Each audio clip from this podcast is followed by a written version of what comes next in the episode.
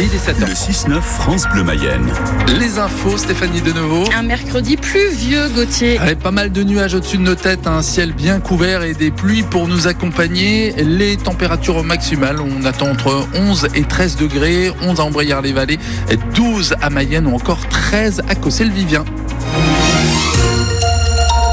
Les tangos vont-ils manger les poneaux? Le Stade Lavallois affronte le Puy-en-Velay ce soir en huitième de finale de la Coupe de France. Les poneaux évoluent en National 2, donc deux divisions en dessous des Mayennais.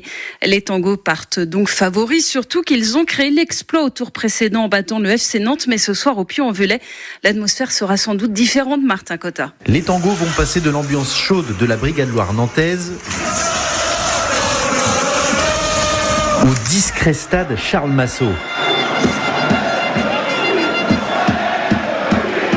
Deux matchs, deux ambiances, moins de strass et paillettes qu'à Nantes, mais le même sérieux à Laval, explique l'entraîneur Olivier Frappoli. On n'était pas dans les paillettes à Dieppe, on n'était pas dans les paillettes à Provins, on n'était pas dans les paillettes à Saint-Philbert.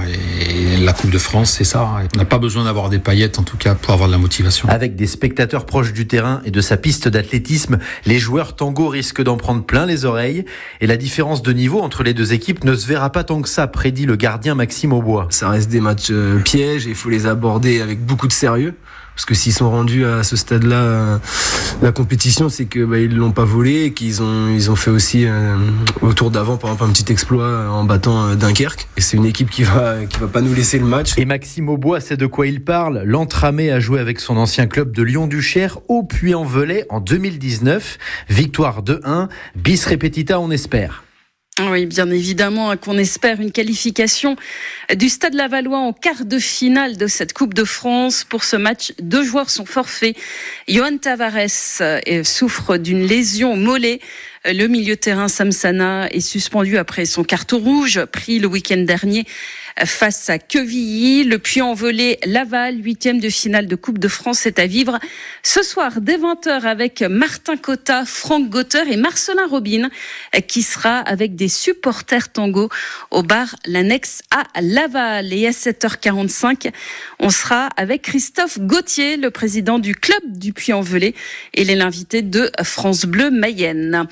Le Stade Rennais est le premier qualifié pour ces quarts de finale hein, de la Coupe de France. Les Bretons largement battus Sochaux 6 buts à 1 hier soir. Des perquisitions menées chez Lactalis. Oui, le parquet financier enquête sur des soupçons de fraude fiscale portant sur plusieurs centaines de millions d'euros, Marcelin Robin. Ces perquisitions ont eu lieu dans le cadre d'une enquête ouverte par le parquet national financier en 2018. Selon une source judiciaire, le groupe Lactalis pourrait avoir minoré son bénéfice imposable en France grâce à un montage financier complexe. Selon le journal Le Monde qui révèle ces investigations, des policiers se sont présentés au siège du géant du lait à Laval, dans les bureaux parisiens de l'entreprise au sein de la Tour Montparnasse et dans l'hôtel particulier d'Emmanuel Beignet à Paris, le PDG du groupe, sixième fortune de France selon le magazine Forbes.